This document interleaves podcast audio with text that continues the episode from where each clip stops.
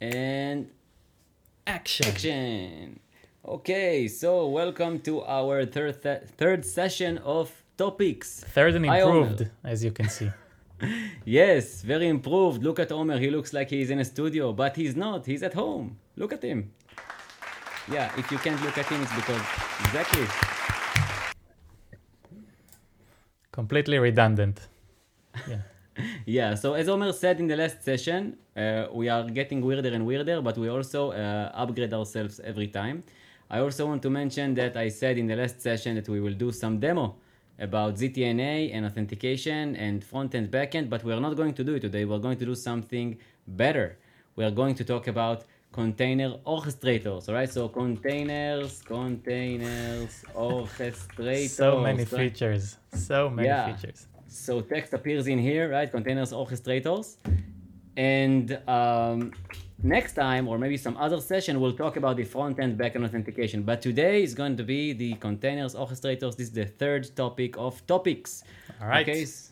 So, Omer, Yes. just give me some few examples of container orchestrators.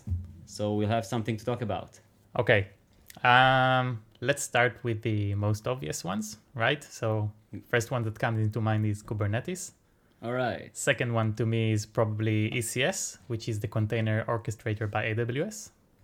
Um, what else? We have all the flavors of the managed Kubernetes uh, platforms, which are probably EKS, GKE, AKS, you know, Azure. Exactly. Google, so we just mentioned the one of uh, Google's, Google Clouds, uh, Azure by Microsoft, and then uh, AWS's. Uh, we also have some famous ones like Nomad by HashiCorp, which we can talk on its special benefits Mhm. later on. All right. I'm less Um, familiar with it, so I'll be glad to hear more about it. I have no idea about Nomad. I mean, I, I played a bit with it, you know, in some tutorial, but I didn't do it like a hands-on experience with it. Same So- here. I can't say I deployed it in production, but I do know the benefits. Um, so I think it, it's worth a shot, at least worth discussing and considering if that's something that anyone's doing right now. Cool, cool, cool, cool. Um, those are the main ones. I think you obviously have Docker Compose, which is a way to uh, formally describe what do you want to do, how do you want to communicate or connect containers one to another by creating networks, disks, volumes, etc., etc. Mhm. Uh, which I wouldn't call an orchestrator. It used to be backed by uh, Docker's orchestrator. Swarm. Was it Swarm? It was correct. Swarm, yeah. I don't know if that's still the case, but yes, that was another one. Uh, there was Mesos in the past, and um, probably a few others we missed. I'm assuming Kubernetes is 90 something percent of the world at the moment. Mhm. Um, so that's that. Um, all right, so I say let's just talk. Well, by, by talk, reminding everyone that we're here to talk about like why would we choose some container orchestrators or why are we doing what we're doing? Okay, that's the most important part here. Like why should we choose, for example, um, a cloud orchestrator rather than deploying ourselves? So I'll just give a very very quick example. If I have a big application with many services and I want to deploy it so my customers will be able to access this application, what I can do is I can provision. Oh, by al- mm, we got also a Minikube, right, Omer? Minikube is also like mini mini Kubernetes, right? So I can provision some virtual machine in the cloud and then bring up Minikube on it and that's it. I have Kubernetes in the cloud, but it's not high availability because I got only one machine, and it's not such So- a good idea. I would consider that just another flavor of Kubernetes because Kubernetes goes, I mean, you have K3S, which is the Yeah. lightweight version, and you have Mhm. all kinds of stuff. So K3S Yeah. probably for IoT machines, and then you have Kubernetes, which is the normal one, and you have um, Minikube for local deployments. I would consider that more of a local playing tool. I mean, Alright. Minikube. Uh, to deploy stuff locally and play with it and maybe work against your cluster same as you would in production or development environment but yeah, it's an option, definitely. So let's divide it. Let's first talk about scale. Okay, that's the first topic of service of container orchestrators. Like, how would you choose? So let's say I'm like I'm a startup. I don't have many services. Like maybe three, four services. That's it. Okay, don't think more. I know you want more, Omer, but no more. Okay, only three or four services. All right. Okay. What would you choose? How would you go with three or four services? Um, And you're a startup. You need to go as fast as you can, right? You need to deploy it as fast as you can. No time. No time. okay, so let's start by saying that scale uh, basically means two things. If you just um, consider the word, what it, what does it mean to scale? You have basically scale up and scale out, right? Or in and down, which means either taking the same thing and making it bigger. For example, I have um, an instance with two CPU cores. Scaling up would be replacing that with a, an instance with four CPU cores. Um, whereas scaling out means give me more of the same. I want this instance with two CPU cores, but I want five of these. And then on top of that, you usually use some kind of load balancer that that's what it does, distributes the load um, across those instances, and then you get more capacity to respond to more requests or load or whatever it is. Yeah. Mm-hmm. yeah. Um, so scaling out and scaling up, those are your two options. Now, when we come to orchestrators, you have another layer of complexity because it's not only scaling the container up or out, it's also scaling the nodes. Yeah. Right? Uh, so that's another layer. And for that reason, I usually my go-to if there's no nothing special at the moment. Let's consider what we talked about last week, which was uh, internal services, right? Yeah. Usually not the mo not the most uh, production loaded, uh, heavy traffic thing. I would go for spot instances with Fargate. Now let's leave the spot instances aside. I just put push something yeah, out there. L- let's not kill Uh, our audience. Cool. So I would use Fargate. And Fargate is basically serverless for containers, which means you get to run a container orchestrator. That can work, by the way, EKS, ECS, both of them work, but you don't have to manage nodes. I just put containers, and if I want to scale out, instead of one, I want 1000. I just ask with AWS, assuming that my account allows and the quota and everything is fine. I get 1000 containers deployed out there in the wild on AWS uh, infrastructure. Right? All right. Let's Uh, let's focus on that scale. I like. Okay, let's dig in what you just said. Yeah. Uh, we, we always like this double click, right? Yeah. So you said you're, you're gonna scale 1,000. Which metric do you usually use to scale? So let's say you have a load balancer, and you know traffic comes to the application. Which application? Do, which metric do you usually choose to scale your services? Uh, so the rule of thumb, if you want to call it, or whatever the default, the easiest one is CPU. And the reason is is that CPU is a responsive metric in the way that if you scale, let's say I'm at 60% CPU, which is usually high for whatever uh, service you're running. If you're at CPU, uh, 60% CPU, I'm going to scale out. I'm going to add another instance.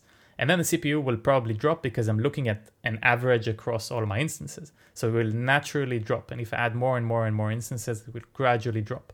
Whereas um, if you rely on something like memory, for example, uh, memory might not drop because if you have a memory leak or the way the application behaves is not a way of uh, using a, a constant garbage collector or something goes wrong, you might end up with an endless loop of scale.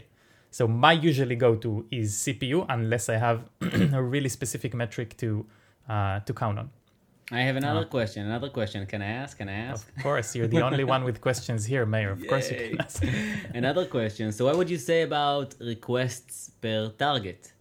That's also a metric that you can choose. Let's say I got 5K, you know, 5,000 requests per target. If you got that, scale out. And that's because I'm saying, I think, you know, I did load test with JMeter or some other, you know, load, load distribution tools or something like that. And I've realized that my system can handle, like each server can handle 5,000 requests at a mm-hmm. time. Or, or may, probably I'll take 60%, right? So mm-hmm. I'll take something like 4,000 or 3,000 requests per target and then I'll scale out. What would you say about that? Is that a good metric? Would you use it? Uh, first of all, yeah. Again, depends on what you're serving. If your application is uh, your retail company and that's the, the typical traffic of your uh, clients, yeah, sure.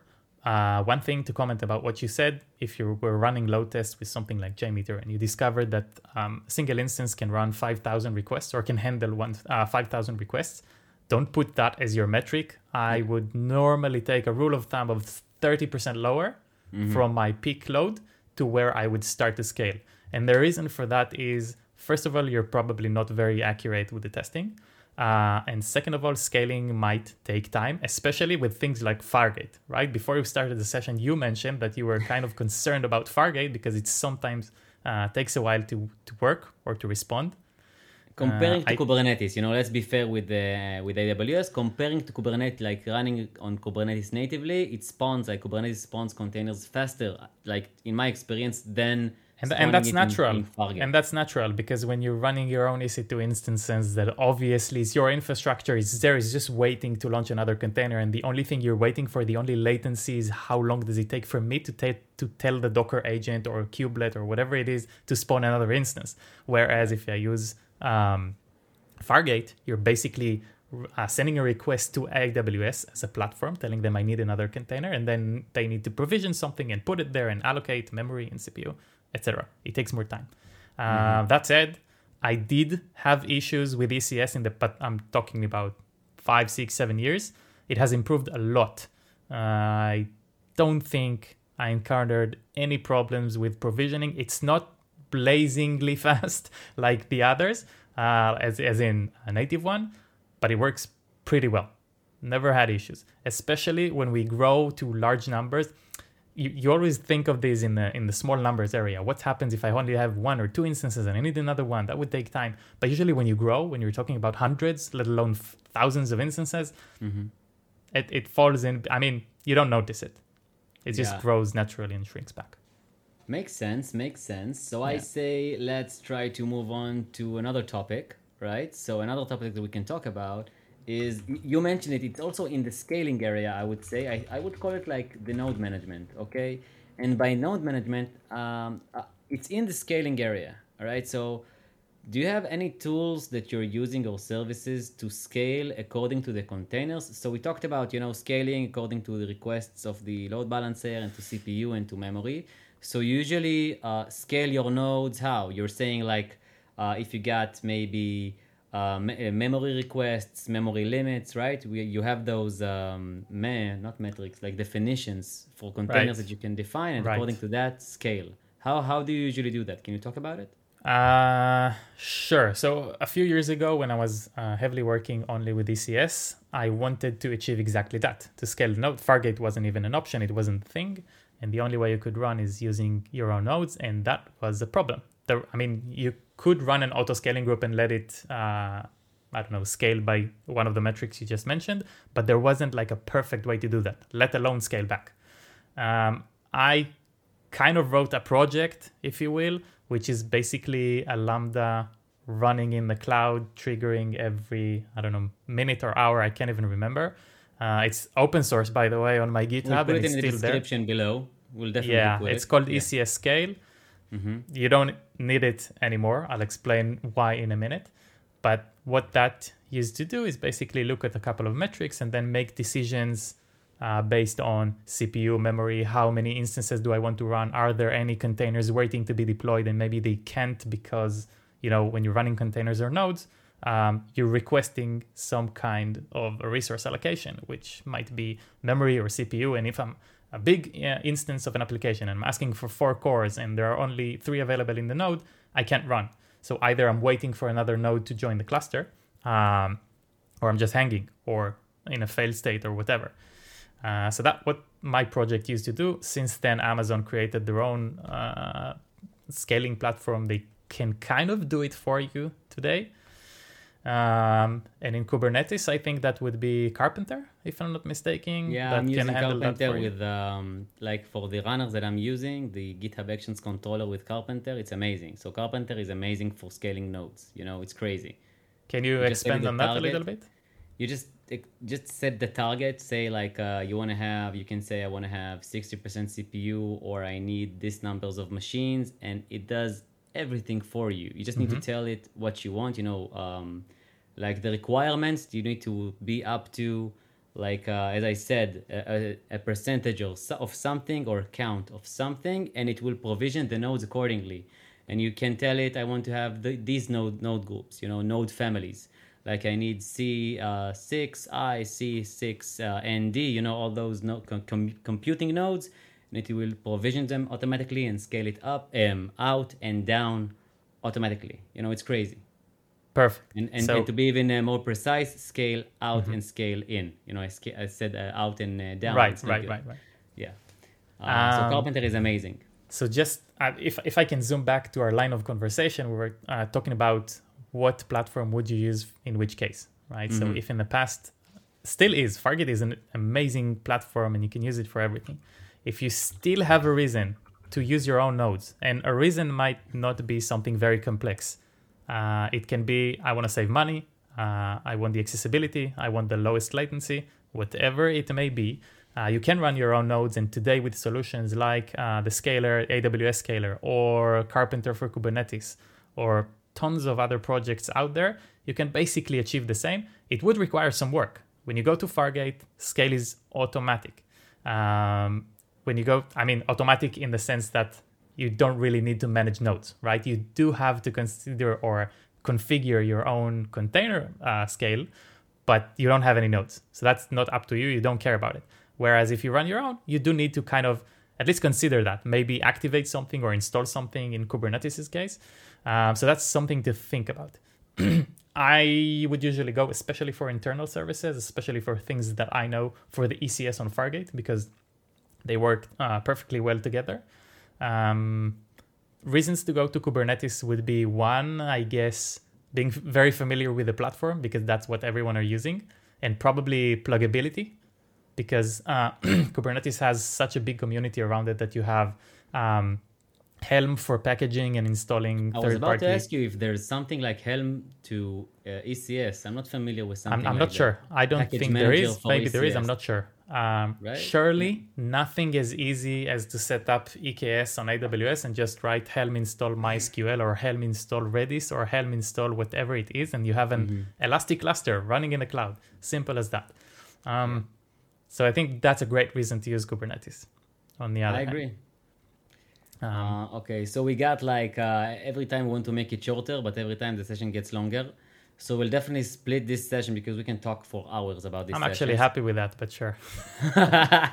we're going to, to split this session for another one where we'll keep talking about container orchestrators because it's like it's a huge topic but this time we are actually gonna keep talking about it unlike the the last session where we said we are gonna do something this time we actually gonna do it and Alright. the and, and hopefully the recording will get better like it did now and uh, Omer, conclusions for this session. So, like in a few words, saying like talking about I don't know ECS Fargate, a word, Kubernetes, a word, and that's it. Yeah, Conclusion? I I have this uh, constant line that I keep saying. Maybe it's just me. Um, the thing is, don't just jump on the technology that everyone are using. In this case, Kubernetes. Kubernetes is great. It's an amazing platform. It's pluggable. You have a huge community. It's amazing. It isn't necessarily the thing you need. If you're running uh, an application or two with a little backend and a, and a I don't know Postgres database, you might just go as well with an EC2 instance or Docker Compose or. Just do a little research, understand what works for you. Uh, again, my go-to ECS with a few Fargate containers, and that's it. Simple as that. It's the easiest thing on earth, literally. Whereas setting a Kubernetes cluster is a it might be a hard thing if you don't know it, and it's probably an overkill for a lot of application. So just consider that. Uh, I don't think we mentioned, and that's uh, another topic for another session. But you also have serverless, which is not a container orchestrator, but it's another way to kind of set up the same thing in the cloud. We can speak about functions on another time. Great, great, great. So, thank you, and uh, Omer, see you next time. Yep. See you. Thank you. Mhm, Bye for now. Bye bye.